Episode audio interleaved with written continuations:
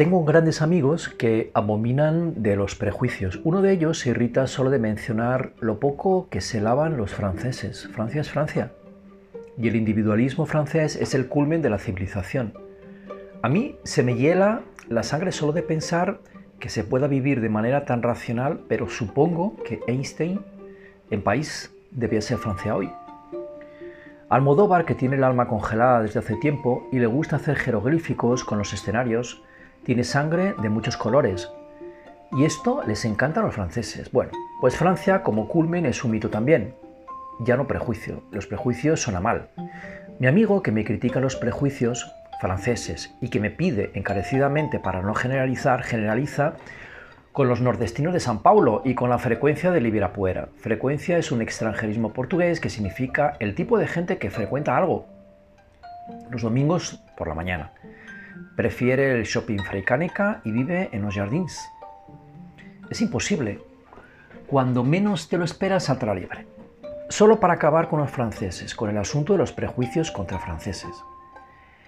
La verdad es que conviví mucho con ellos y no noté nada raro. O el mito era puro algodón dulce, o yo olía igual de mal. Comí mucho petit gâteau en la playa, vendidos por andaluces, y las mejores frites de mi vida. Dicen que las mejores de las mejores están en Bélgica, puede ser otro prejuicio.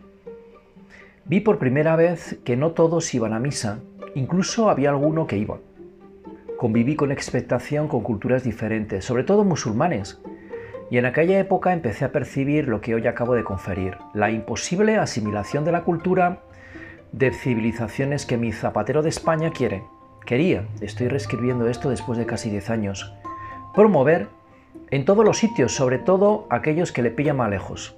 Las palizas eran frecuentes.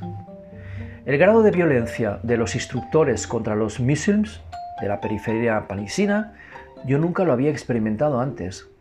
Una vez fue en público, en medio de la playa. Aquello fue un escándalo. En España no pasaba, porque no había. En medio del tráfico prejuicioso de San Paulo, da para pensar en muchas cosas. Casi todos los conductores me dan lecciones y tomando una balanza y colocando las buenas acciones que yo hago y las que me hacen, salgo ganando yo siempre. Es decir, soy peor que cualquiera. Si a un paulistano le preguntas sobre el tráfico en San Paulo, te dirá que es un horror ignorando que él forma parte de ese horror y que si otros, a su ejemplo, no estuvieran, el tráfico en San Pablo sería de los mejores. Yo, al contrario, me doy vergüenza a mí mismo y vuelvo a casa siempre con déficit cívico. Fui peor de lo que mis colegas de tráfico lo fueron conmigo. Y me pregunto por qué, falta de confianza. Alain de Perrefit fue una mente privilegiada, francés, fue ministro con De Gaulle y posteriormente parlamentario. Una vez que el materialismo histórico no consigue explicar el tráfico de San Paulo, tuve que buscar otras alternativas. La alternativa es la sociedad de la confianza. Peirefit, al que supongo que los intelectuales del Burgo y los actores y actrices franceses y por ende españoles lo calificarán de facha, como teta, culo, pedo y pis, aboga por las relaciones bilaterales.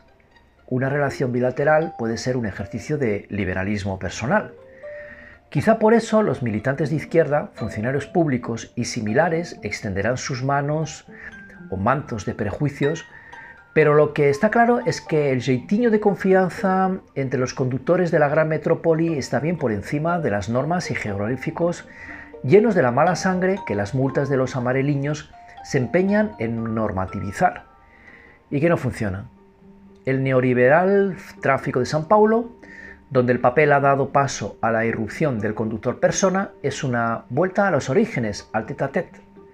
El tráfico de San Pablo es mucho más humano que cualquier otro de cualquier parte del mundo.